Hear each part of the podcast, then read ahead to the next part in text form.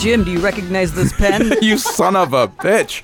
I do recognize that pen. It's a pen that you stole from my car yesterday. Can we get into this in a moment? well, when I get my Wel- mechanical pencil back, you will get this pen back. You lost that. Welcome back to another episode of What Do We Know with Hari and Jim. I'm Jim Flanagan, joined as always by the incorrigible Hari Rao. Hari, how are you today? Doing good. How are you? I'm doing well, thank you. Uh, flanked as always by our producer, James Webb at the People of Comedy Podcast Network Studios. James, how are things? How are That you? beautiful, Jimmy. Uh, You nail it every time. Real quick, um, uh, I want to give a big shout out to a friend of the show. How's Jerry doing? Uh, James's two dogs, Jericho and Oscar. Uh, you may hear them on the show from time to time. They're our most they're our most occur- common occurring guests. Uh, Jerry just had some surgery. He did. He's doing well. He's upstairs, literally right above us right now, staring at the alley. Uh, Okay. Just uh, dreaming of, of, of running and jumping and not being in so much knee pain. But he'll be fine in uh, three months. He never got to be a puppy because he has a degenerative knee disease. Ooh. So th- that's over now. He finally gets to be a dog. I'm so excited for him. So Good. It's, it's going to be good. That's awesome. I'm very happy to hear that. I feel like uh, if you name a dog after a pro wrestler, you're asking for health issues. Oh, yeah. I yeah. Does Oscar spray uh, spray green mist at people when they come to the door instead of trying to bite Um, them? if she likes you, she sprays green mist good. at you. awesome. Well, we're happy Jerry's on his way to recovery. Um, I'm already scared of James's dog just by its name. Oscar and Jerry Jericho. Well, now that I know it's named after a pro wrestler, You who knows be. what that dog can do? They're coming for you. They are. Well, whatever it does, it's going to be fake, right? So That's not true. That's not how wrestling works, Hari. It's not fake. It's, illusion. Predetermined. It's predetermined. It's uh, it's storytelling. It's a lot of what we do on stage. Uh, what Hey. a what a what I do is real.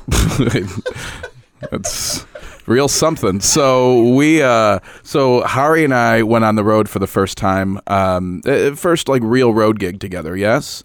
Uh, we it was- tour, if you will. It's not a tour. It was one date. I was like, "Hey, do you want to do this show?" He goes, "Sure." Should we like set up like a tour IG or something? I'm like, "No, it's not a tour. You don't know how any of this works." I didn't bring any of the T-shirts. Uh, you did not bring the T-shirts. We went to um, a small town uh, called Cascade, Wisconsin, where Hari was the first brown person they had seen, and, uh, and I believe I felt very exotic there. you did. You were very exotic there. Um, they were they were nice. Eventually, like when a place doesn't know how to do comedy.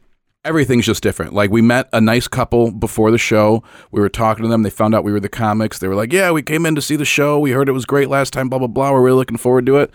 Halfway through my set, the guy walks up to the stage and goes, "All right, Jim, I'm out of here. It was very nice to meet you." I'm in the middle of a bit.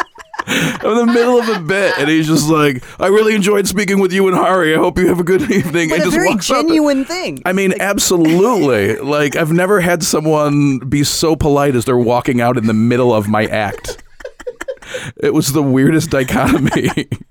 It was so hurtful, yet I really hope they got home safe. I meant it when I said that. I uh, hope they have a good time. Uh, we had fun. Hari, um, Hari and I had uh, McDonald's on the way there, Taco Bell on the way back, and you had some kombucha. I know that because all those uh, wrappers were still in my car this morning. Uh, but whatever. It was nice of you to at least go on the trip and let me buy you things. That's fun. Um, I hope you had a nice time. I'll throw it out. Don't worry. I'm fine. Uh, did you have fun? Well, I didn't know all those offers were just a ruse for this attack now on the podcast. It's all an attack on the podcast. That's all I ever do is set you up on the podcast. Uh, you did lose a mechanical pencil in my vehicle. Yeah, I don't know how that was possible. And it's weird because you were trying to look for it under the seat of the car, yet you refused to open the car door and get out of the car to look for it. So you're just climbing around my car in Cascade, Wisconsin before we go in. and eventually I'm like, you, you think you could like open the door and look? You're like, oh, that's a great idea. like you had never, it never crossed your mind. Were you scared to walk out there? in Cascade. Yes. I was more worried about the the wildlife there. I, I asked Jim if he had ever hit a deer before, and Mm-hmm. then like two seconds later, some deer ran in front of the car. Three deer go running in front of the car all at the same time. And Hari told me you've hit three deer. Yes. And then you told me it was all at once. I was like, wait, what? that got me. That was fun. Uh, it was a nice little bit you did. Uh, we had a good time. Would you go back to Cascade, Probably my Wisconsin? best bit of last night. That was- that was not true. You had several. Uh, would you go back to Cascade, Wisconsin? Well, armed with new information, well, I, I would I would go back. if you're only armed with new information, you should not be there. Everyone else is armed with far more than information in that room. Well, look, I don't want like there's no like race card or anything being played here, but there is a distinct difference in how people look at you when they see someone like you for the very first time. In a room. Absolutely. it's very distinctive, and it's like a, a very thick kind of tension to cut through. You're just you're the only. I mean, everyone there, and they're all trumped out. They're all they're they're very. They know the comics are from Chicago, so they want to make sure that we know like uh, like where they stand on everything. You know, um, and and camouflaged and and and I just don't know. Have you ever walked into a place like that before? So I've walked into. Um, you know, I used to play in a heavy metal band. I told you. this is my favorite thing about you. So in like the 90s, sometimes we'd get these gigs out in the boonies Mm-hmm. where we would end up like playing in front of a room like that who was just not really expecting like a heavy metal band, let alone like a scrawny Indian guy on bass. like it was like this the weirdest thing, but here's also kind of a strange thing and I think a lot of um people growing up who were born here from parents of foreign descent experience is that mm-hmm. you know I, I was born and raised here so so a lot of times i don't even realize like i'm going into a situation Sure. where people might be looking at me differently Yeah, yeah, yeah. because i don't really feel any different and then Yeah. and then i realize wait a minute oh yeah there is something different here That makes sense. Uh, uh, people had a hard time with just the name Hari. I don't think they've ever heard the name Hari before. Everyone had like, like they'd checked in with you, like you were wrong. Like, are you sure it's Hari? are you pronouncing that correctly just- it's Harry, isn't it? It's been Harry this whole time, and you're just you're not bright. Um, but yeah, but it, I mean, and and it turned out to be a good time. They were they were very nice. They were uh, we had a lot of fun. Um, we booked the hell out of there as quickly as possible. Still, I mean, um, because it's like it's it's like. 20 miles or 150 years from Sheboygan is, is the best way to describe this location. Um, you are it, it's you're you're there's a lake on one side. It's like a circle to get into this little community, but only one way in, one way out. You know what I mean? And we are at the apex of it. We are like as deep into Cascade as possible. Sounds like a cult. It really like I've done some like nudist resorts that are like very off the beaten path. what I love how nonchalant you just threw that out there. Yeah, I don't hang dong like I like I'm performing.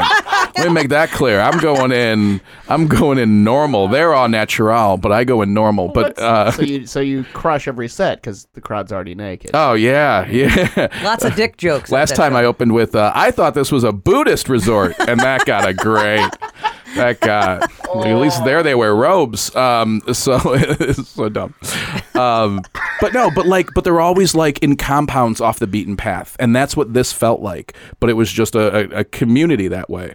It's just always different when you're the only people who don't know everybody in a room anyway. But they were they were nice. It was fun. It was just a, a little different experience. Yes, so nice, honestly. Mm-hmm. Like, I'll admit, you know, people have stereotyped me before, uh, but I'll admit I stereotyped a little bit when we were driving through and I, I saw some dudes in like camouflage and like hunting gear. And I was like, oh man, these guys are going to totally hate me.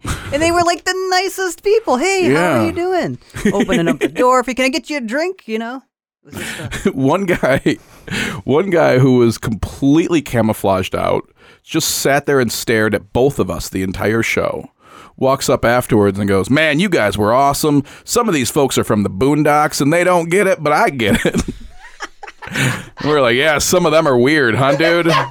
Who just stared at us polishing a gun for 90 minutes Thank you very much, but it was fun. So, speaking of fun, I wanna I wanna get into our topic today. We have a great guest who's going to join us in just a moment. Magic, baby. I- We're going to learn about magic. Tell me, uh, are you? I love magic. Do you? I'm Yeah. a huge fan. Um, everything from I've seen. I saw Copperfield when I was a kid. oh man. Um, William Pack's going to be joining us in a few minutes. Uh, I've gotten to know him a little bit.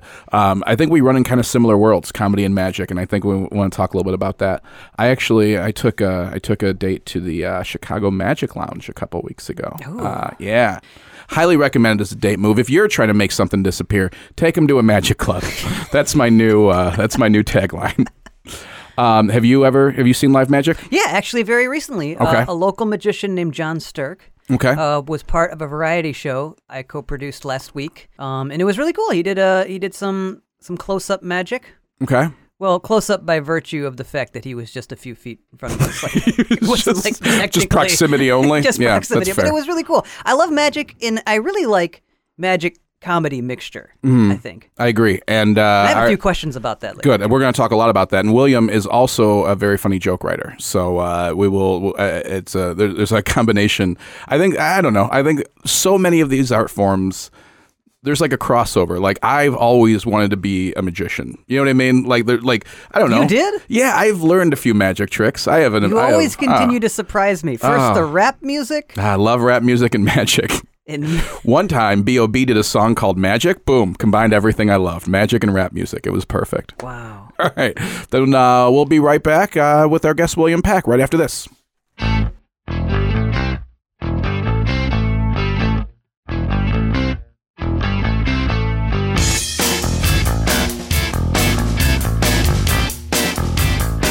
We're back with our guest, William Pack, in our first segment, Three Questions, where uh, our guest expert walks us through three questions on the subject, and then we'll come back at the end and get the answers in our segment, Three Answers. William Pack, welcome. Question number one. Question number one is: uh, How do you respond to a magic trick? How do you how do you feel when you're being fooled? My first response is always, "How did he do that?" Skepticism, or, or like intrigue, try to figure it out. yeah, I mean, I love it, but I, that's my first thing. Is like, how how did that happen? I'm like looking at his hands and like, I'm thinking about that the whole way through, but as it happens, I let it go. Like you know what I mean? Like I'll come back and feel that way. I just want to enjoy it. I want to. I'm in the moment for it. I'm. Uh. Yeah. I'm. I'm a mark. I'm a sucker. All right. Question number two. Okay, What's the first trick you ever remember seeing, or what's like the most memorable trick you've ever seen? the first trick I ever remember seeing is that the nose one, where you the finger and you. It all got your nose. Yeah. Yeah. That is. That freaked me out when I was like six. 18. Oh, that is. It's like, I just got my driver's license. Where the hell's my nose? Um, I would. uh, most memorable? Most memorable would be making the Statue of Liberty disappear. Now I feel kind of silly about my No, nose. one. man. That nose answer is the best answer there is. Question number three. So if I ask you to name a magician, who is the first that pops in your head? David Copperfield. Uh, Harry Houdini for me. That's the one. Copperfield for you, Hari? Yeah. You know, Copperfield always had these big productions that were like televised and stuff, you know, and uh so I just rem- that that's the most memorable to me because you know my family we'd watch those on TV and it'd just be really cool and I'd be like, "What's his hands doing?" I, uh, I think we're gonna come back to those with our, our last segment, three answers, because uh, I think William has uh, has some, some uh, additional information on those things for us. So we're gonna come back to. Um, we're so thrilled you're joining us here today, William. I, I- know you're a very accomplished uh, magician. A lot of times on the show, we use the term expert very loosely. We always use it very loosely, but we actually have someone who has a ton of experience. Can you tell us just a little bit about what makes you an expert on the subject of magic? Okay, well, I grew up on the southwest side of Chicago. Not that that really makes me an That's expert. magic but, on its own. but when I was 11, uh, I got a job at a magic shop Wow, that young. and stayed there till I was 21. So it was magic, costumes, novelties, all different kinds of things like that. And the, the, really, I started out like sweeping the floors for a buck fifty an hour on the weekends, and then started doing sales by the time I was 13 there and stuff. So uh, doing shows then. It's all I've ever really done. It's the only thing I'm qualified to do is magic. That's- So I've really uh, I've written about history of magic. I've uh, created tricks for other magicians and helped uh, consult with them. Uh, taught Will Smith magic for the movie Ali. That's incredible. He was Wow. uh, uh, playing Muhammad Ali because Muhammad Ali was a, a, a magic fan and Mm-hmm. magician, and so it's I've really devoted my life to the art. first of all, that whole experience had to be incredible on its own. Um, uh, when you went in at 11 to work at that uh, that magic shop, were you a fan already, or was that where the love developed? No, I was, but I had the old Marshall Brodien magic sets, which never really worked all Uh-huh, that well. right. The instructions aren't aren't the best in the world, or uh, hard for a kid to figure out really to perform and that sort of thing. So it wasn't until then that I, that I'm around other magicians working the place that really start to push me into saying, "Hey, this I like this world. It doesn't seem like it's working for a living." When you you mentioned the history of magic and you've written on the subject, where is there like a is there a beginning point that that people can pinpoint to magic? not specifically. Uh, we know that in like um, about 1 AD or so, uh, Seneca really writes the first description of a magic trick Okay. that we know of. You know, people talk about in Egyptian pyramids and stuff. That's all bullshit. Uh, this is the first confirmed, and it's a trick called the cup and dice, and which evolved later on into the cups and balls. Oh yeah, yeah. But it's that's the only one that we can trace that's a real magic trick. Okay. Uh, people talk about other things pap- on papyrus and stuff. It's, it's again bullshit. You, yeah, you don't really know, Right. but this you can really trace back all the way from one AD Mm-hmm. uh, to. Are you familiar with the cup and balls trick? I am not. Two girls, one ball- cup. No, no, no, no. Cup and balls. cup I didn't mean to. You familiar with the cup and balls trick, Hari? I- I'll show it to you on our next road trip to Wisconsin. Um, Good no, Lord. it's um, Well, I was wondering though. Yeah, I mean, please. going back into the history of magic that far, where does magic in like occult in like black magic intertwine and then kind of separate? Like back then, was it all considered like voodoo? Like I'm mixing Uh, a lot of no. different words here. Uh, uh, no. There are people in religions who use magic effects to kind of get people to believe the religion and that sort of thing. But uh, it, that's an- another myth. okay. You know, for years, people talked about how, you know, King whatever in England had burned magicians at the stake because he thought they were in league with the devil and witches and so like that. Again, bullshit. Uh, there's a clear delineation between people who did magic for entertainment. Okay. Uh, Char- what King Charles had a court magician, and then people who are these quasi-religious cult, whatever you want to call them, uh, people. I wonder, like when in the old stories, like Jesus is turning water into wine. There's one guy there who's like, I know how he did that. You know what I mean? he's like, he's got, a, he's got a faucet in his arm. He's got, he's, he's got something on his back with wine in it. I know what he's doing. There's got to be someone who thinks that. First of all, uh, magic versus illusion. Is there a difference in the definition to you? Are they interchangeable at this point? There is because magicians have a very specific definition for an illusion. Okay. Uh, I think most of the time when you're probably saying illusion, you're thinking of an optical illusion or that sort of thing. Uh, magicians, so there's magic, right, or magicians, and then there's all these kind of categories underneath. Just like there's doctors and there's all different kinds of doctors, right? And we have these people called illusionists. They're the big stage magicians. They're the boxes where they put the girl in, put the knives in, whatever. The Statue of Liberty vanish. All those kinds of those are illusions. Uh, the big tricks. So illusion is under the umbrella of magic. Right. What are the major categories? Is are there a few that are just these are the Yeah, well, you can talk. Uh, uh, you know, for stage magic, there's illusionists. Okay. There's what we call in what magicians call manipulators, and those are guys who. Uh, you ever see a magician like stand on a bare stage just by himself and start producing cards from his hands? Yeah. That's a manipulator. He d- often does billiard balls and other Yeah. types of stuff like that. Then there's just general magicians, prop magicians, or whatever that kind of thing. Comedy magicians. That all kind of fits in. Those are generalists. like bunny out of a hat? What kind of magic would that be? and that's just a generalist Okay. kind of thing. Uh, then there's close-up magicians. okay. And that could be a bar magician, it could be a strolling magician, it could be someone that comes to your restaurant table and performs, that sort of thing. We have now, uh, like at the Chicago Magic Lounge, we have the back room, which is a formal close up show. And that sort of formal kind of close up was started in uh, the Magic Castle in California. There's a Chicago style of magic, which really started in the restaurants and bars in Chicago. Uh, Oh which is, wow, uh, I didn't know there'd this be a regional style. we have a, it's the only place that really does have a regional style and Okay. it's uh, and then there's you know then you go into escape artists and mentalists i keep whacking the microphone here but uh, escape artists uh, which is uh, use they, these people use magical techniques but they're not necessarily what they're doing doesn't necessarily seem like magic sometimes uh, mentalists who use magic techniques to make it seem like they're reading people's minds and they try to make it seem like it's real there's bizarre magic now, Bizarre Magic uses occult themes, heavily influenced by H.P. Lovecraft and seances and stuff, to kind of perform in a way that gives it that uh, cachet of this weirdness to it and storytelling. Are most magicians like trained in one variety mostly, but then pick, you know what I mean, like pull parts from the other sects of magic? I don't know. There's some it. training going on, uh, but most are self-taught. Okay. And most of what we learn is self-taught, and we find our way. Just like everybody has a different personality, Sure. And uh, a couple things when I was young, I loved horror movies, especially the old Universal horror movies. Watched Son of Sanguli all the time and that sort of thing. And so I went to Bizarre Magic. I did Bizarre Magic and still do. I do a ghost show in which is I used to recreate 19th century seances and stuff. And it, it's a really fun kind of thing to do. Uh, but I also just do stand up magic, comedy magic, and stuff like that for corporate events or whatever I'm doing it for. You know.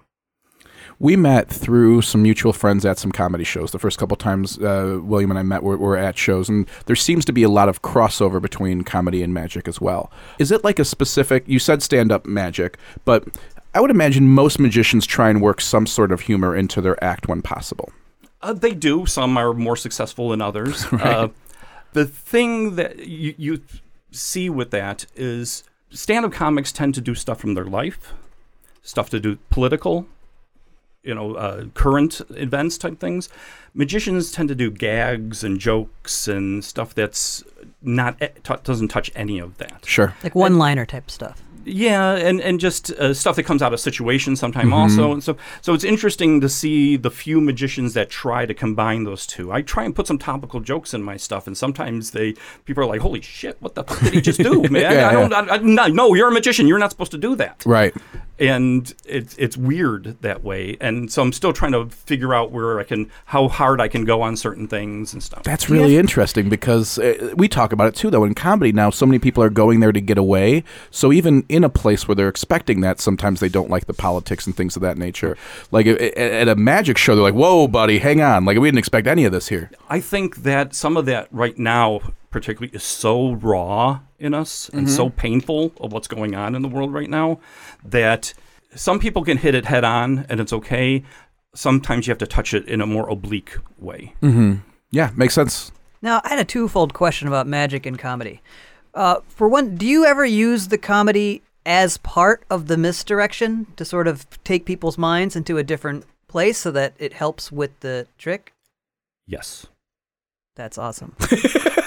You should see Ari's face right now. He's so excited. But I will say that when the magic moment actually happens, you shouldn't be doing comedy Okay. because it'll distract them from experiencing that magic moment. that makes sense. It loses it. I do. I, I open with an effect that has kind of a, a Me Too theme mm-hmm. to it. Uh, speaking about, about topical things, Sure. And afterwards, I don't think people people look at it as it was a funny bit, and they don't realize that magic actually happened in it. But it's so so much fun that I leave it. Sure. I still do it and stuff, but they don't realize that some magic actually happened in it. That's really interesting. do magicians who don't use comedy, is there like a like do they frown upon ma- magicians who do or vice versa? Is that a is that a thing in the magician community? there are always those cliques and people in any one of those fields. Like if you're a prop comic, often Yeah. straight stand-ups look down on you. But if you're entertaining people, if people love you after the show, Yeah. fuck you. Right. You no, know, I- really, I, I, I don't get all that hate.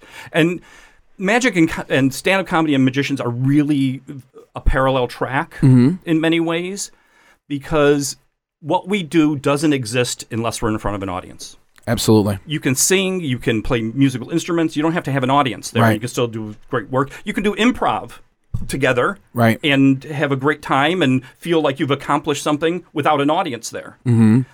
Magic comedy is only 50% until it's been put in front of an audience. Absolutely. You need someone there to be the other side of it. Mm-hmm. And uh, I- think one key difference, and, and, and maybe I'm wrong, I've always assumed, because comics were petty. And, and, and I see it The comes from- magicians can be a bunch of whiny okay. bitches too. Okay. but there seems to be more of a collegiality from most. Um, and we'll get into part of this later, but there seems to be a collegiality from most that like you don't like I'll tell you, okay, but yeah, but it was a hack joke. Like it was funny, but it was like magic it seems to be like we don't reveal stuff, uh, you know, again as a general rule. We will. Uh, it's interesting because we're always keeping secrets that sometimes we don't say what we should be saying to Okay. each other. There's a, a code of silence. You see sometimes in the trade magazines and stuff that somebody puts out a trick on the market. It's a terrible trick, but it gets a good review in the magazine. Yet it- whenever you see it, it it's a shit trick. You know it's a shit trick. But there's that kind of thing. So there's is some of that going on where Sure. they just don't want to step on people's toes or whatever. But uh, as you can tell, I'm not really that kind of person. Understandable, absolutely. So, what are numbers like? I wouldn't even know where to begin with this question with comedy. Are there thousands of working magicians out today? Are there hundreds? Would you have a guess anywhere? I would say there's probably thousands. Okay. Because you have from restaurant magicians Sure. work, working bars and restaurants. Um, sometimes they're only part timers. Mm-hmm. Uh, you probably make just as much money part time as you can full time. on some of these things. Makes sense. you have the birthday party magicians. Mm-hmm. Then you, you can go up to the corporate event type magicians. You have Right. trade show magicians Yeah. who make big money. Then you can get to the the very few that are in like touring shows Mm-hmm. or the very very few that are on television, if at all, that sort of thing. So it's Very similar Yeah. to stand up in all of that regard. yeah. Is the field of magic growing? Where's what's the direction? Uh, right now, it's growing. So it, it's contracted and grown and contracted and grown. I think you know sometimes there's an oversaturation. You know, I grew up um, 52.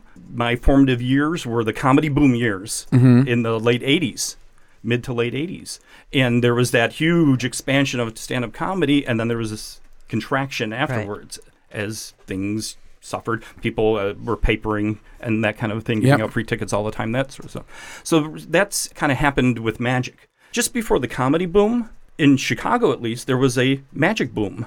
There were a dozen different bars and clubs that were magic bars and clubs. Oh wow! and cool. then that kind of contracted. And then the comedy boom happened, and that may have wiped helped wipe out some of those magic places. And now it seems that it's expansion again. We're getting expansion again. We have the Chicago Magic Lounge, you have the Palmer House, you have all different kinds of shows going on, Magic Penthouse, all these kinds of things going on just in Chicago alone. Almost every city now.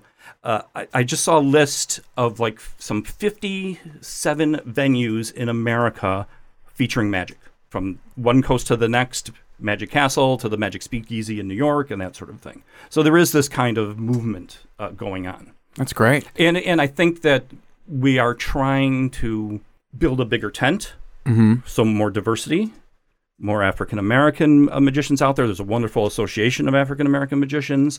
There's a lot more female magicians going on there.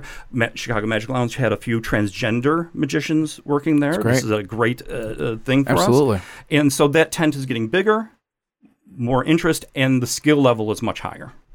I can imagine that as well. Um, I can imagine that, that all that changes significantly, uh, similar to comedy, like uh, with the internet and so many other things happening right now um, to you know expand what we can and can't do. I could imagine that the skill rate of magicians is getting higher. Yes. Yes. And is it is it a is it a pretty close knit community? Like, do you like, for example, after a show, Jim and I will dissect a joke, and if I need some help with it, I'll talk to Jim about it. He'll give me his opinion. Do magicians talk to each other about their tricks and maybe even give each other pointers how to how to make something When better? we're friendly like you guys are, yes. Yeah. Well, m- more friendly maybe. right, right, right. But, uh, Friendly-ish. when yes, when, I- when they I- don't I- take your mechanical pencils. okay. I, I do that with s- some I know I can do that with, and some I know I can't do that with.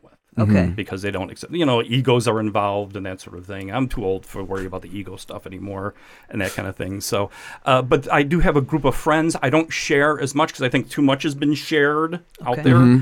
on youtube and stuff Get people just they buy a trick and then they immediately expose it on youtube which means they don't have a trick anymore Ah, that sucks. it's really stupid yeah. and so uh, I tend to keep things close to the vest. I have a, a circle of friends that I will talk about these things with and talk very deeply about theory and all those kinds of things. How do we structure this or what would make it better, that sort of thing. And I'm happy to listen to anything and then I make my decision later, of course. But How do you practice? Are there open mics?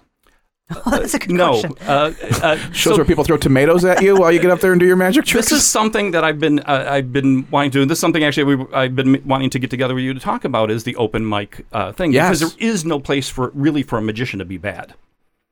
And you know you got to be bad first before you can be good. You got to work it out in front of an audience. Again, you can work in front of the mirror all you want. All the the technical stuff that you have to do is fine, but until you get in front of the audience, that adrenaline's going. You see where they're, how they're reacting and stuff. You can anticipate as much as you want in your bedroom in front Yeah, of the yeah. mirror, but you have to get in front of an audience. Everyone's got a plan to get punched in the face, right? I mean, Yes. Mm-hmm. you got to get out there and you got to do these things in front of people. So, you mentioned earlier the Chicago has that regional style, and and when I went to the Chicago Magic Lounge, they spoke about that a lot as well. Can you tell me a little bit what what is the Chicago Magic style? What makes it so unique? Okay, so for a long time, uh, when magicians did like a magic at a nightclub where they go up to someone's table, they would kind of bring their own table to that table and do a formal show. So you're um, a little, you may interact a little bit by taking a card or something, but you're still a little more passive watching the show happen.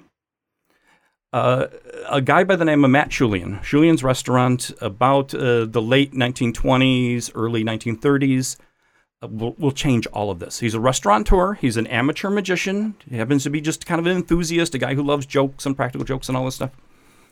Runs uh, you know Schulien Steakhouse at um, 1800 North Halsted. And he sits down at the person's table. This is nothing that was done before. He sits down at the person's table and he becomes part of their group, part of their party. He is rapid fire. He used to say that uh, he could do five tricks when the next magician has only done one. Wow. So it's as rapid. It's like punching people in the face with these, these magic Yeah. climaxes. And then in between each one of these, he's joking. You're laughing your ass off. You're getting punched in the face with the magic. It's an incredible experience that just rocks their world. And it makes Sh- Schulien's famous. And other people see this. Heba Haba Al, uh, the first true magic bartender, kind of learns from this and extends it. And it becomes, it starts to spread. And for a long time, the only kind of style magic you saw for close up was Chicago style magic. Everybody kind of That's did. Chicago style magic. And then uh, a guy by the name of David Blaine came along. Mm-hmm. And You ever heard of him? he did a presentationalist presentation. He did a presentation that really didn't have any presentation Wow. to it. Take a card, put it back, here it is, that kind of thing. And it worked great for him, but that suddenly informed a whole new generation who related to him, saw him as one of their own instead of the old guys Sure. cracking silly jokes and that kind of thing. And so they kind of adopted that uh, version of it. But that's not a performing, that's not a style that you can work a restaurant Right. you Right. know, going table to table. It's it's always about the thing you. I try and uh, convey to anyone who wants to do magic professionally. It's not always about the magic. Mm-hmm. It's about fun. You're selling fun, Absolutely. and that's the the magic is the vehicle that you you try and do this with. But if the people aren't having fun and aren't having laughing, they're not going to come back to see you again. Can you walk me through? St- if, is, are there step by steps? Like in comedy, if you're writing a joke, there's a setup, there's a punchline, there's tags. You know, if you're doing a longer bit, you have like your your your thesis sentence, right, and then everything below needs to support it. In an illusion or, or a magic trick, is trick still okay to say? I don't. I mean, like, okay, I don't, I don't know if people. I don't know. Um, but in a in a trick or an illusion, is there like uh, when you're performing it for the public? Are there certain steps like uh, you know a, a reveal are there certain steps that that you have to kind of check off when you're when you're working on a trick Uh, it all depends on the trick. I think uh, each trick has its own internal logic, its own internal story, and that's really how you have to look at it. Is it's a story where you're setting up, you're telling the story, and then it comes to a climax. And so that's kind of gets you through that. And sometimes it comes to multiple climaxes, but hopefully they are bigger and bigger each time.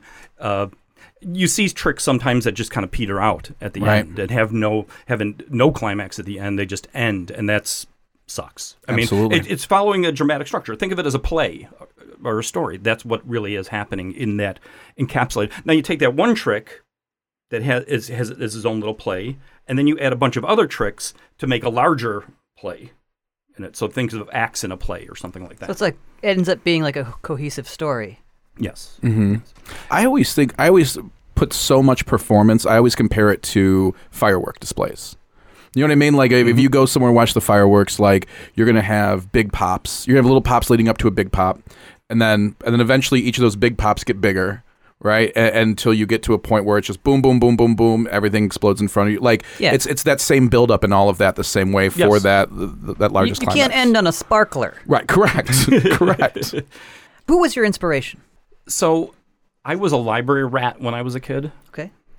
So I would read books about those old horror films. And of course, I'd read books about Houdini. And those were very important because the early uh, biographies, which were not uh, true, but were really exciting. uh, Oh, the biographies themselves were fictional. they really fictionalized his life. Okay. Yeah. And so n- those were really exciting though and adventurous and romantic and you know he's Indiana Jones and he's James Bond in Is that way and is stuff, it you know? commonly known that it was fictional, like how wrestling is known to be fake, or is it that? Uh, you're beating that horse again? Predetermined. well, I mean, or, or or is it like discovered later, like that it was fictionalized? To- certainly to the general public they didn't know it was fictionalized listen Okay. they, they had that that Tony Curtis movie uh, Houdini. Listen, the only history in that movie at- is there a guy named Houdini. Okay. right? and so uh, it's just, but people saw that, so that's why everybody thinks that he died in the water torture cell when he didn't. Really died of a, an appendicitis and peritonitis. But Really? yeah, yeah. the burst appendix. Yeah. I did not know that.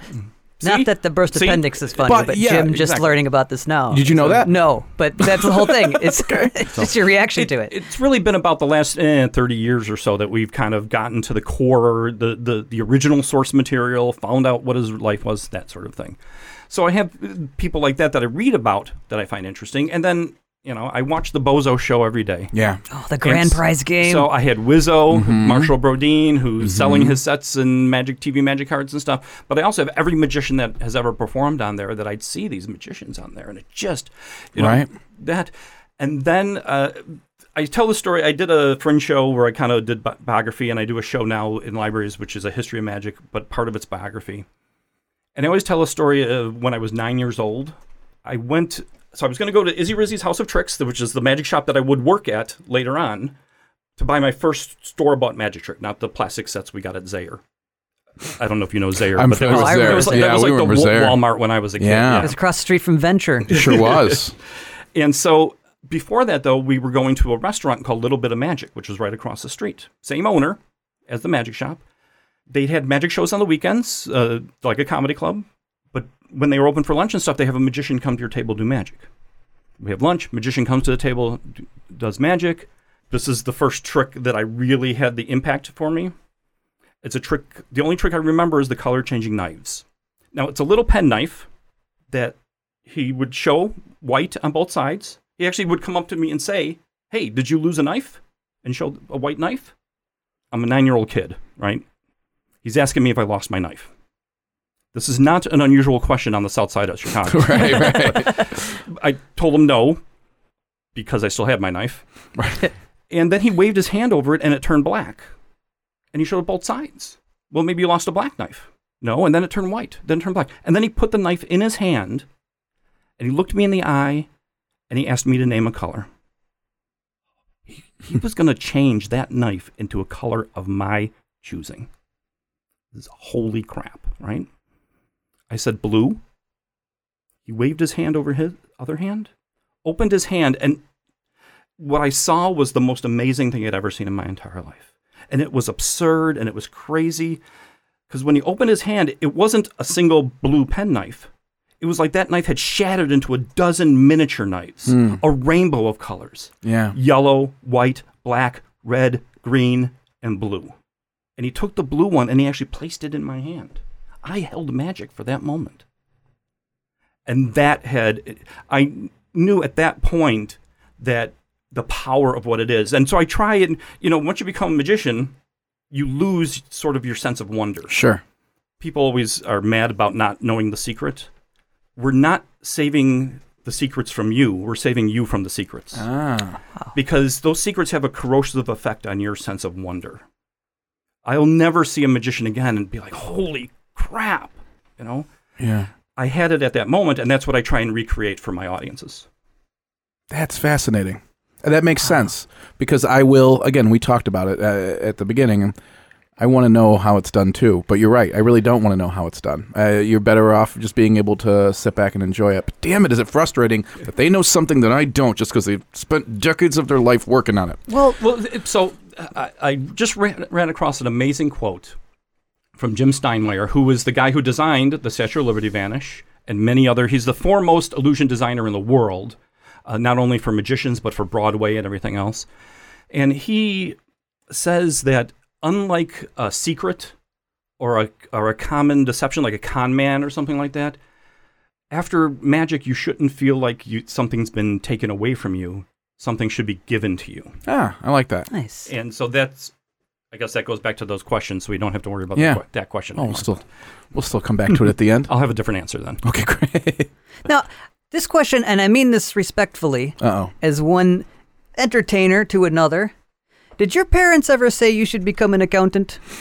Uh, no, but they did. My parents were blue collar. My Okay, dad, cool. My dad was an order picker in a warehouse for Freightliner trucking parts. My mom worked uh, at one time. She worked for what was Cook's Chocolate, now World's Finest, and then she worked. She was a nurse's aide in a hospital um, on the Southwest Side and Holy Cross Hospital, Mm-hmm. and so they didn't understand it. Especially my dad, particularly, didn't understand it. And you know, you're not getting taxes taken out of your paycheck. What's going on? You know that sort of thing. But I just kind of stuck with it. Didn't really leave myself much of a fallback, but I did because I worked the magic shop. So even when I wasn't doing shows, I still had this kind of regular job. And you were in that environment too. And then I, great. you know, I ran. I, I was in the gambling industry for a short time, and then I worked the magic shop on Navy Pier for 13 years. That was always the, and I didn't do a lot of shows during that time because it mm-hmm. was the fallback job. It was that was always kind of the thing. And right now, it wasn't until after that that I decided I'm going to have to go whole hog in this and figure it out. Otherwise, I'm going to be like a greeter at Walmart or something like that. Because again, I have no other marketable skills. Sink or swim. You got it right. That's- Yeah. I love that. My life has been a perpetual fallback plan. Instead of like a sink Yeah. or swim, I feel like I'm swimming, but I have like this life raft. that's, yeah. like, attached No, to I know. I'm kind of. I'm trying to. But that's cool because his raft. business card says magician, and I call Yeah. myself a comic, but my business card says accountant. Yeah. So, Same boat. We we're on the same page there. what was the first trick you ever learned? I don't know if I can remember. The one that I kind of really remember that at least was successful for me uh, was I the first magic set I ever really remember is uh, the Marshall Brodien TV Money Magic. And in there they had this little clear box that had a, like a red lid that you put on top of it. You put a quarter on top of that lid. You take a playing card, place that on top. You give it a little push, like push the button, and the quarter falls through the lid, passes right through the solid lid, and then it can be examined. And that's the trick I really remember being successful with and doing that sort of thing. as a magician, illusionist, any type of it, part of your job is getting people to look at one thing while you're doing something else, um, it, controlling a situation around you. There has to be an opportunity for people to use that for evil. Well, certainly, yeah. Right? Like, is that something that is self regulated by the magic industry? Is that something that you guys are always looking out for with each other? How does, or am I just, am I fantasizing this? There is certainly a, a section uh, that I am part of uh, that is part of the skeptical movement, James Randi Foundation, that sort of thing, who sees these people who go out and pretend that they have psychic powers, but they're really just using magic tricks and psychology to bilk emotionally vulnerable people uh, out of their money. And so uh, we try and call that out and say what it is, that sort of thing. There's also the the thing and you may i don't know if you see this in comedy too but see magicians we lie for a living. We're honest about it. We tell people we're Sure. going to lie to you and then we do it. So it's not like it's we're secretively like a con man doing it uh, but the thing is that when you do that as a habit it's hard not to do that in your real life and we've i think every magician some of them are Yeah. not really self-analyzing I fell into that you become sometimes manipulative you some that because you can get people to do things in a way Sure. that you want and stuff so you really have to self-regulate in that sort of thing I can only imagine. That's very similar in comedy. I think you can just you can take it too far. You can yeah, I think there there's some similarities there for sure. What's your favorite part as a performer? What is your favorite part? Uh, is it the everyone wowing it? Is it the skeptical person? You know, what are your favorite things while you're up there doing a trick? the laughter and the applause Yeah. i mean it's i i'm one of those people that doesn't feel fully alive unless i'm on stage Sure. And so it's getting that those laughter and applause that's the validation. You can see some though it's a super high and you know that after the show and suddenly everybody's gone home and you're alone Yeah. it's a tough thing to experience. And you understand why some people do drugs then afterwards comics and stuff do drugs because they're in the hotel room later on alone and that sort of thing. And that's the, the thing you fight all the time. I, i've learned to try and not get too high or too low you know, people get all sick and like they're throwing up before they go on stage or they're Yeah. tied in knots. I don't get that way anymore. Right. And part of it was 13 years. I worked 40 hours a week doing magic Sure. at Navy Pier for any person that came into the, Yeah. the, the store to try and sell them magic. And so that kind of stripped away a lot of my stage fright. I used to have terrible uh, performance anxiety when I was young. That stripped all of that away. And now I can just, I'm very relaxed on stage and very loose and can kind of do my thing, not too high, not too low. Which has to make you so much better. Uh, that's just one of the big changes I've had. We were talking about this yesterday. In the last couple of years of, of stand up, like just being more in control of that, um, um, you know, and, and again, being able to slow down and just kind of see everything as it's coming to you Yes. versus being so amped up and everything feels like it's coming at you a million miles an hour. Right. The same trick has to have so much more impact when you're more in control. Right. It does, yeah. I love that. How do you bomb in Magic? Is it them not liking it? Is it flubbing a trick? Like what are like are those pitfalls that you have to be prepared for at all times on stage? Yeah, I've screwed up stuff. Mm-hmm. Uh, some guys, I'm a chicken. Okay. All my magic is really worked hard. Uh, there's very little that can go wrong Sure. in it. There are guys that do stuff that's not 100%, and they're hopefully doing it.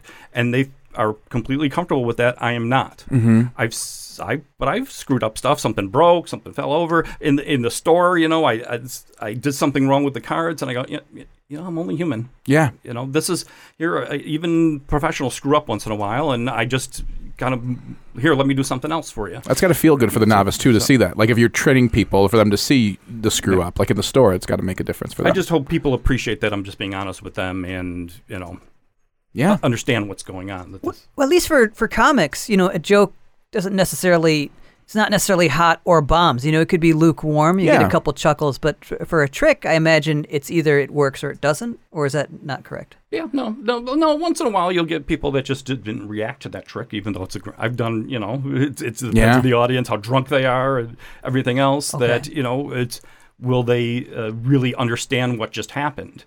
You know, if you're not clear and clear in making it clear that the magic happened, you could get a lukewarm react reaction to it if it's muddled. All right, so we have a segment on the show. Uh, it's William. We're in for a treat today.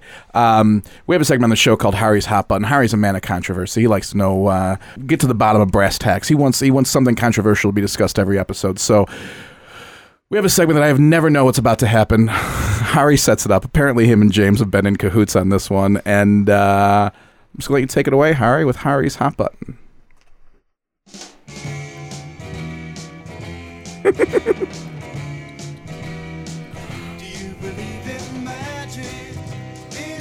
Hey, how did you do that? Well, sir, a magician never reveals his tricks. Ha ha ha. Well, my wife and I can't thank you enough for bringing us this magical baby boy. And now for the finale Abracadabra. Hey, he has your eyes. Ooh, that's hot. What are you doing to our program? What? The finale he has, her. that was beautiful. The, the baby has their eyes. The magician brought them a baby. Tell me the story you just told us. The magician slept with the wife. Oh, Was that not clear? it is now. All of this stays. All right. My favorite segment on the show every time. Um, I already have no comment on this. he's just let, he's leaving the studio. Oh, that was beautiful, Hari. Thank you so Clearly, much. somebody's done their research. when it comes to magic, magicians revealing secrets, all of that, I think about 20 years ago, I would guess, it started on Fox, at least from my knowledge, the general public's knowledge, where they started having these shows where like magicians would reveal tricks. Um, and it was, you know, it was this big deal. I think it was after the Super Bowl the first time or something. It was a, it was a big primetime event, and certainly that has to have a big impact on the industry. And the person doing it was like hidden, right? Yeah, they wouldn't even, yeah, and, I- and The I, masked magician. yeah, so you're very familiar, obviously, with what I'm talking about. How has this impacted magic? I mean, this this is a big breaking breaking of the ranks from the from the, the, the shroud of secrecy we all heard about. couple things about it. It actually wasn't after the Super Bowl and wasn't successful at first, but magicians got all up in a, their panties in a bunch and really gave it tons of publicity, which made it then successful. Really? yes. The other thing was many of the secrets on there were created to expose. They weren't the actual secrets that magicians were using. Oh, But some of them were, and some of them were really upset about it. But some of them were old, hackneyed tricks, anyhow. And people were talking about, oh, that's put me out of business. Well, maybe you should have been out of business in the Yeah. first place if you're doing that hack stuff any anymore.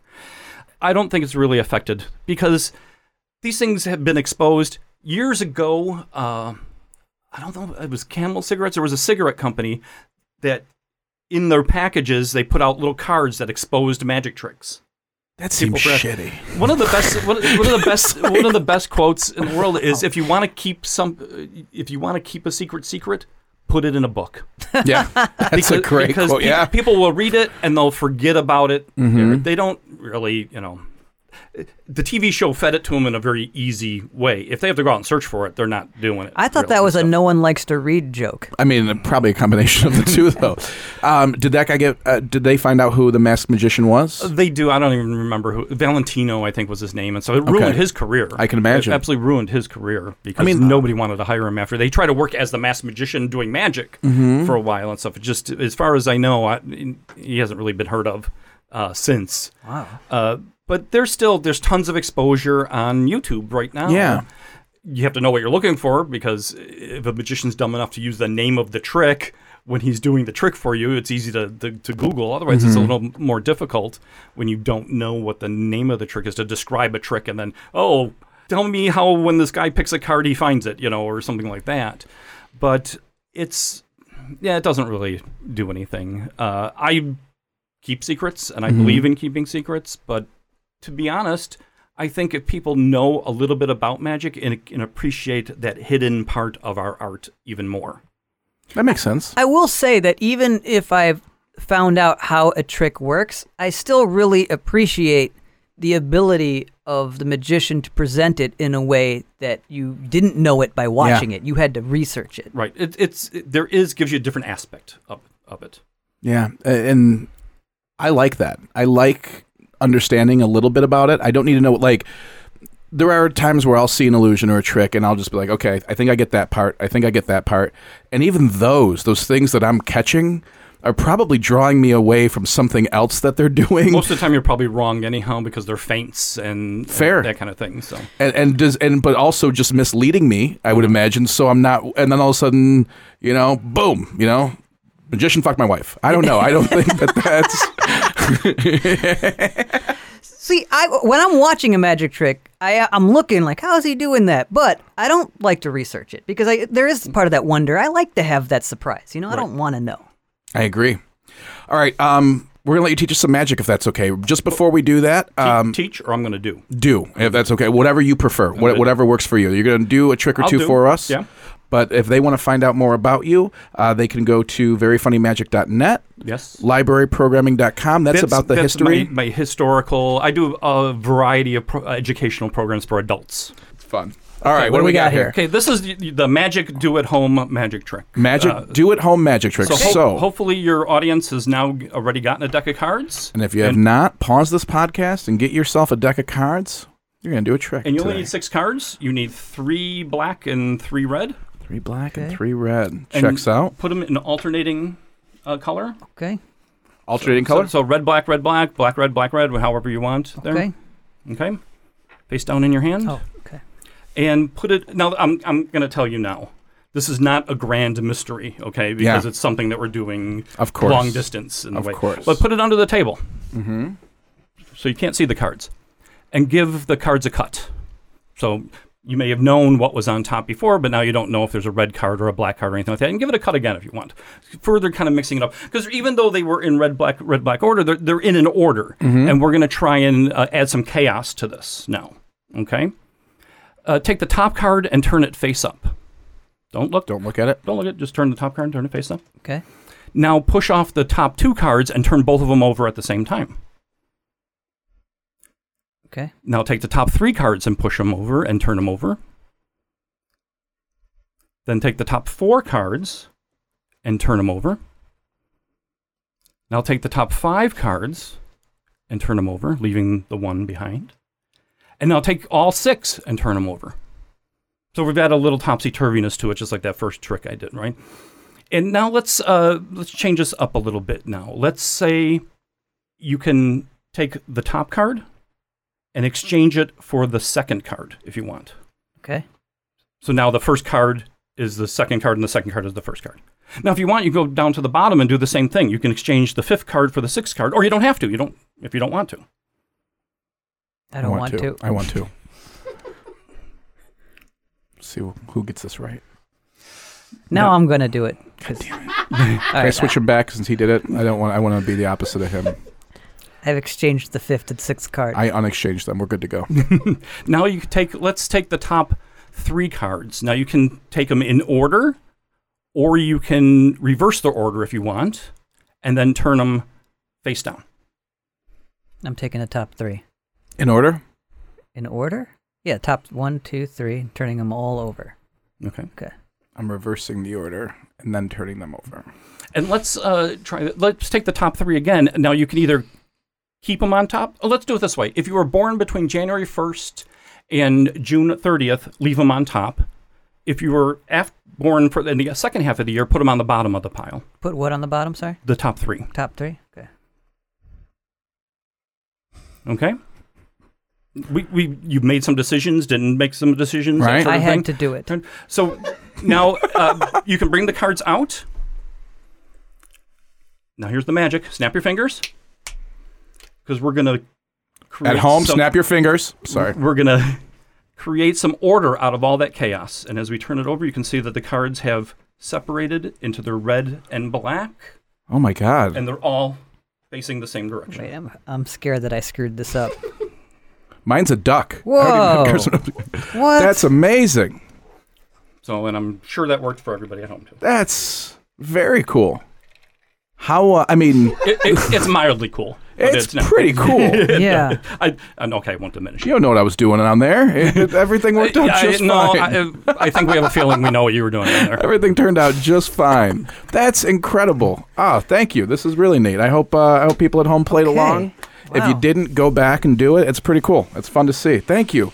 Um, this has been cool. I've learned a lot. This is a topic that fascinates me. Uh, we're going to come back to our final segment, three answers, where we go back to those three questions and get answers. Let's go back to question number one. Question number one was, what What is your response when someone tricks you? Mine was that I'm like, how did he do that? I'm always how do I how do you do that until it happens? And I kind of I do just kind of live in the moment a little bit. But what do you what, what do you say, Bill? What do you guys want? And that's hopefully what you know. Some people get really angry about Yeah. it, like uh, again because they think magician, they think con man, Yeah, which is really totally wrong. Sure. way to think about it. But I, I can understand why it is because so many magicians aff- kind of have an affinity to con. Magicians are con men without balls. That's fair. I like They, that. they don't have the, the balls to go out there because when you're a magician, what happens when your trick goes wrong? Nothing. Nothing. You, uh, you suck. Mm-hmm. People think you suck. That's about it. When you're a con man and something goes wrong, You get your ass kicked. You go to jail. jail, you broken hands, if you're a card cheat, any of those Mm-hmm. Someone types of things. steals There's your no real mechanical pencil. risk. So there are th- that's the the levels of where you're at, and so magicians like to are uh, temporarily inconvenienced conmen.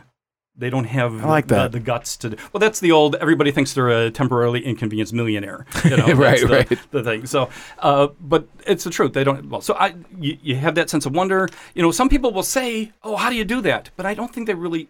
They just need to say something. Yeah. They need to express their uh, wonderment, and that's the only way they know how. They don't really. Uh, Penn Jillette has a wonderful thing where he, when people said that, he used to start to tell them, and they were like, "No, no, don't tell me, don't tell me. I don't, didn't really want to know." And that's the thing; they don't really want to know. Ah, that's So- fascinating. Just enjoy it. That's true. That's uh, that's a good life lesson that I could take. Uh, question number two. That was the first trick you remember ever seeing, or what's the most memorable trick? Oh yeah, mine was the nose one. You shaped Where this. did your nose go? it's such a great trick. Uh, my most memorable was the Statue of Liberty. Interesting thing about this is that generally the most memorable tricks are the ones you can say very simply. Right? Huh. You see 100 card tricks in one night. Go to the Yeah. Magic Lounge, you see 100 cards in one night. What did the, oh, what tricks did the magician do? I don't know, he did a bunch of card tricks. Mm-hmm. It all becomes a blur. But if I can do one incredible trick that you can easily describe, like he had me think of a card and then it was upside down in the deck of cards. He never even touched it. That's That's fascinating. a thing. Yeah. So this is the kind of thing that most people get is that, and a good magician will then structure his show like that. So you have these easily definable moments, Mm-hmm. easily describable moments, because most of the time you don't remember their name.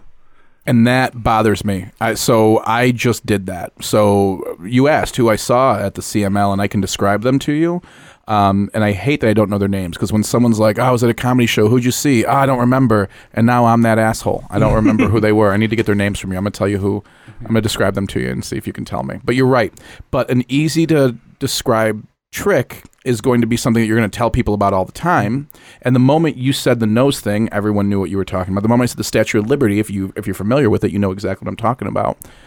Yeah, and he built that up as a grand Yeah. thing. You know, this is a big deal, and he gave he gave emotional content to it, talking about the United States and what the meaning of it is and stuff like that. So there's an emotional meaning to that also that helps you connect better with it. Yeah. Uh, the nose thing is there's an emotional. You're involved with it. Generally, tricks you're going to remember are things that you're involved with, but it has more than just "I found your card, fuck you." You know, it, it, it has this thing that you can connect with, right? It has a, a, a textured emotional thing with it. All right, I found your card. Fuck you. Um, all right, and question number three. Jim, I have your pen. Fuck you. So if you were to uh, ask uh, ask to be name a magician who's the first that pops in your head, and you said David Copperfield yes. I want Houdini. and Houdini. And so David Copperfield, obviously the probably the most famous magician of our time, or one of the most famous ones of our time, was on television. Sometimes he built this kind of. He was the only one at the time. It was always thought that America would only accept one great magician at any one time. So we can trace this kind of lineage of kind of America's magician through these years and uh, he was uh, the second of the great touring magicians of the modern era. Doug Henning would be the first. Familiar with the name? Then Copperfield comes in and really does it. And let's say, uh, by the metric of fame and money, he is the most successful magician in history. So uh, certainly easy to remember. Houdini.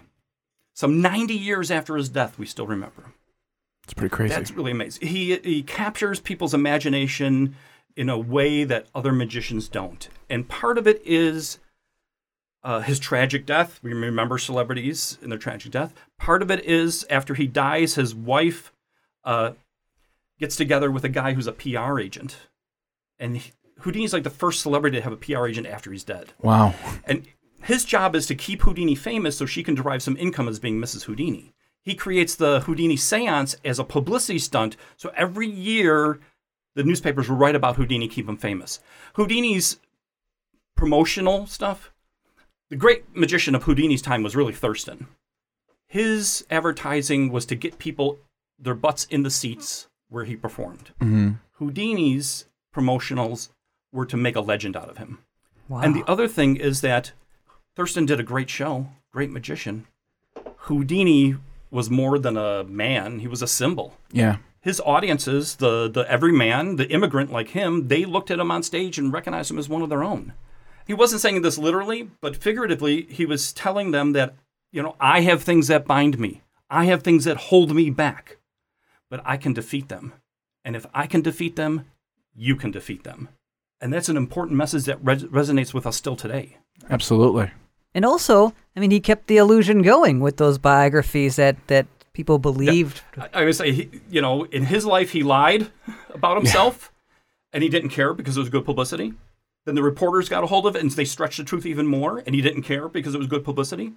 And his earliest biographers got a hold of it, and they stretched it even more, and he didn't care because he was dead.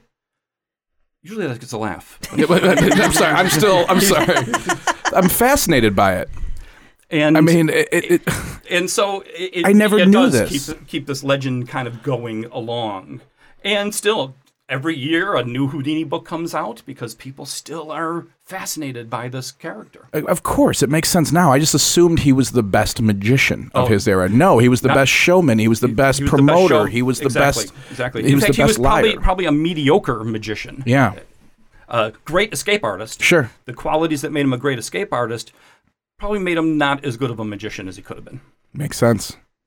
Uh, Bill, thank you so much for joining us. William Pack, again, one more time. Uh, people can find you at veryfunnymagic.net. That's correct. Uh, they can find the Libraryprogramming.com. for the educational shows, and then familiarspiritslive.com for the seance show. yes. And one also question about magic in Chicago. Where are some places that people can go to in addition to Chicago Magic Lounge to go see magic?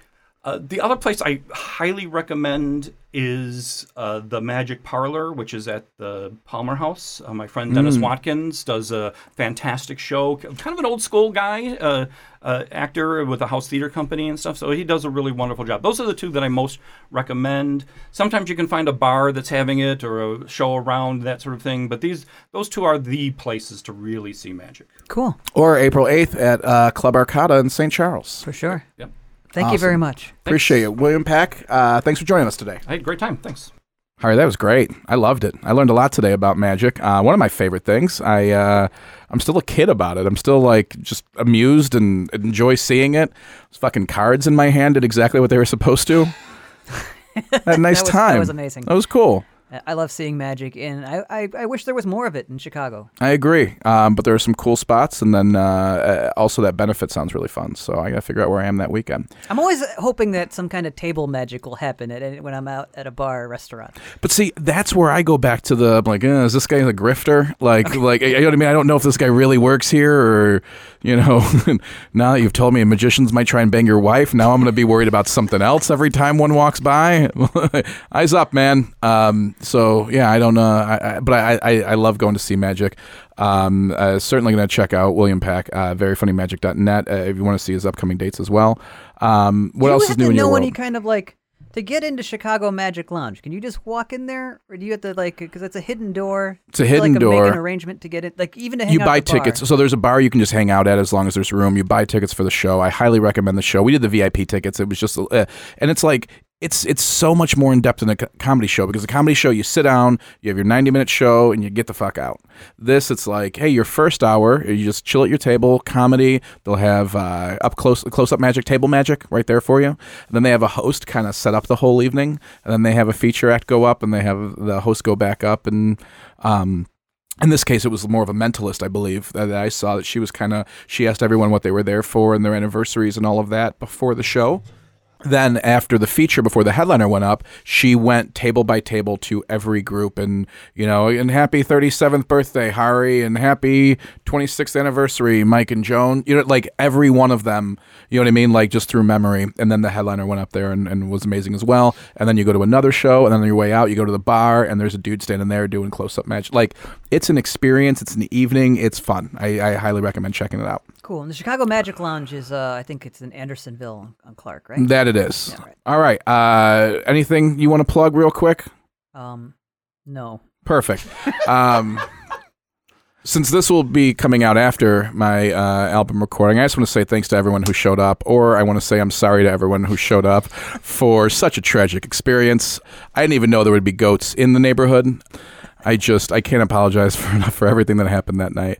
Um, and uh, it, again, we, we're always looking to interact with you guys. If you guys have any ideas for guests, if you think that you'd like to come on and teach us about something, Do you want to hit ask us up. Jim where my pencil went? Okay, can we just fucking. This is ridiculous. You dropped it somewhere in the car near your seat, and you couldn't find it betwixt all of the sauce packets I think you and empty magic stuff. kombucha bottles that you left in my vehicle that are still there.